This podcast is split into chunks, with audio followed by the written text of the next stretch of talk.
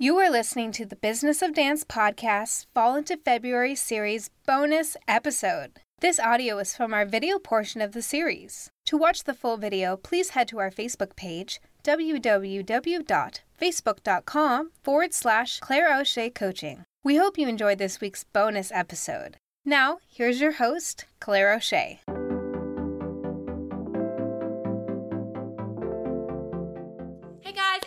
O'Shea here from the Business of Dance podcast, and I'm so excited to be joining you for our final video in our Fall into February series. Now, today is the last day of February, so we're really wanting to focus down on falling back in love with our studios so we can feel really confident, happy, and basically prosperous for the entire year ahead. So, on Monday's episode of the podcast, I spoke all about the importance of building a community within our studios, and that could be you know, connections with outside other different local community groups, connections with our students, with our communities, with our team members, as well as our parents.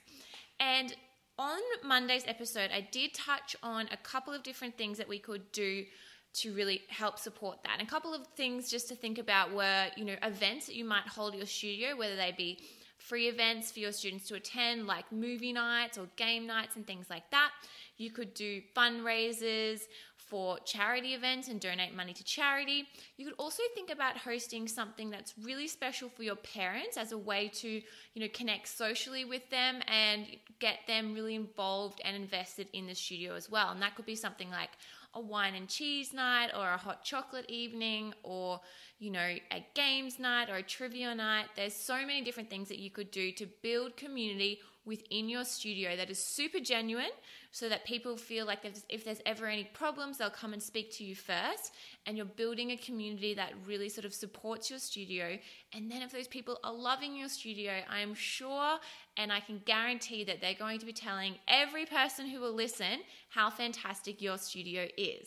Now, sometimes I see, you know, as studio owners, I guess we do get quite frustrated at times that people and parents don't read our notices, and there's a sort of some frustration that I see posted in Facebook groups and things, which is completely understandable. But what something that I want you to think about and possibly just like let go of because the stress that you're holding on to is just not needed. But to really look at it as a give and take relationship. So I can guarantee that you don't read all of your emails, and I know that I don't either. And so I am just as bad with sometimes appointments that I'm meant to attend or keeping up to date with information from other th- things that I'm involved with. So it does not surprise me that parents sometimes miss notices. And it's not to say that it's not frustrating because I know we spend so much time trying to inform them. But with this in mind, I really encourage you to have that give and take relationship. So if,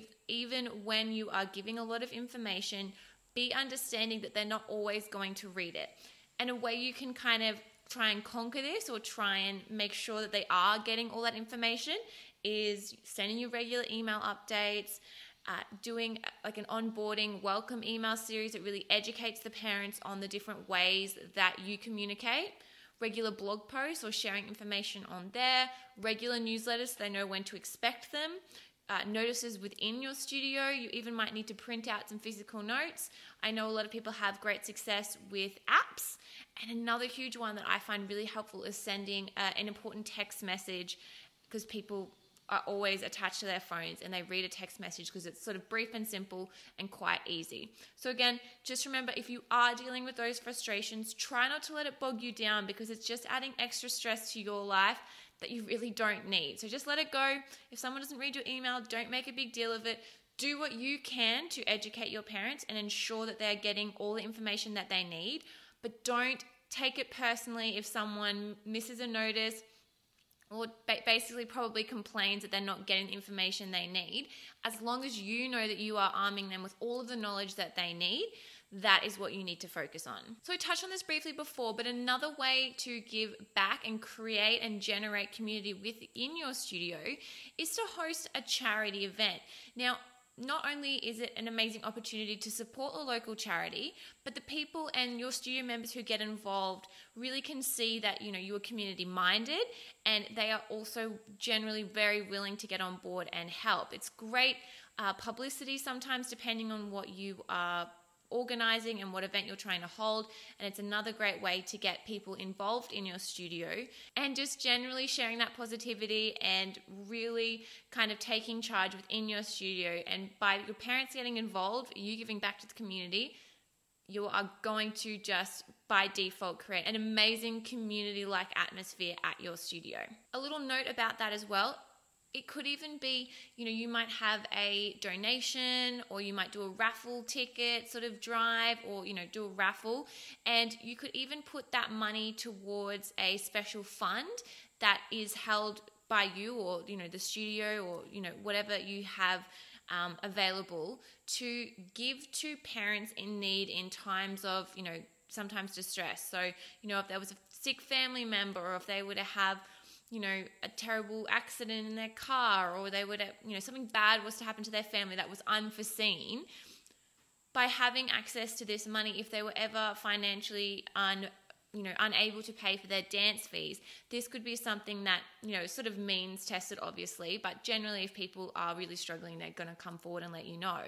And it could be a really great way for you to then to discreetly sort of, you know, give the money to people who are in real need of it when that time comes. You could also even, you know, have a scholarship like program for students who are really needing that and don't have access to dance classes on their own. So this could be something that's also like an application based or something that you could, you know, interview or, you know, get people to submit a little video or something saying why that they would really love to join your studio but, but why they would like to be uh, considered for a, as a scholarship student.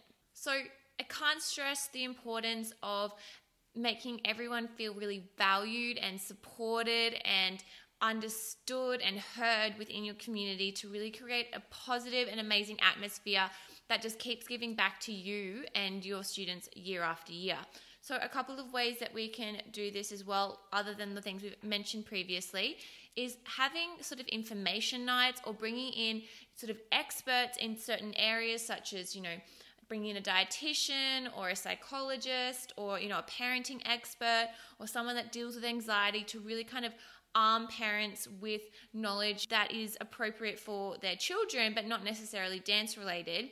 So you're really adding value to their life as well. And this is also you know obviously all extra things but something that could really create an amazing atmosphere at your studio provide an amazing support network for your parents and also provide your students with some amazing amazing tools moving forward, you know, all through their childhood into their teenage years and as they enter into adulthood. So that's just a couple of ways that you can think about to create more community and more sort of cohesiveness within your studio.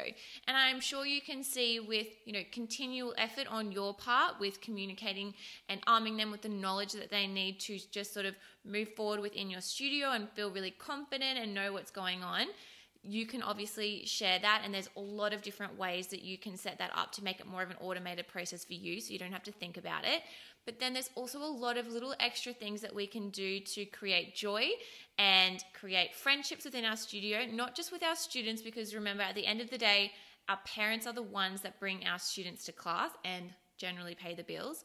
So we're wanting them to feel also involved and excited to be a part of your studio community Another thing is also it's so wonderful to give back to your community. And if you are in a position of power essentially where you're a business owner and can host events or you know encourage people to donate even whether it's you know put, popping their silver coins in a jar and then you just pick a charity to donate that to that is something that you can do that could be so beneficial to someone who is in need or a charity or a local family or you know there are so many different ways that you can help give back by also inviting or you know hosting experts in areas of mental health or health and fitness it really is providing your parents and students with wonderful opportunities for sort of personal growth and they are also going to think you are so wonderful by providing that opportunity. So I hope you have found this video helpful or it's even, you know, triggered some ideas that you can implement within your studio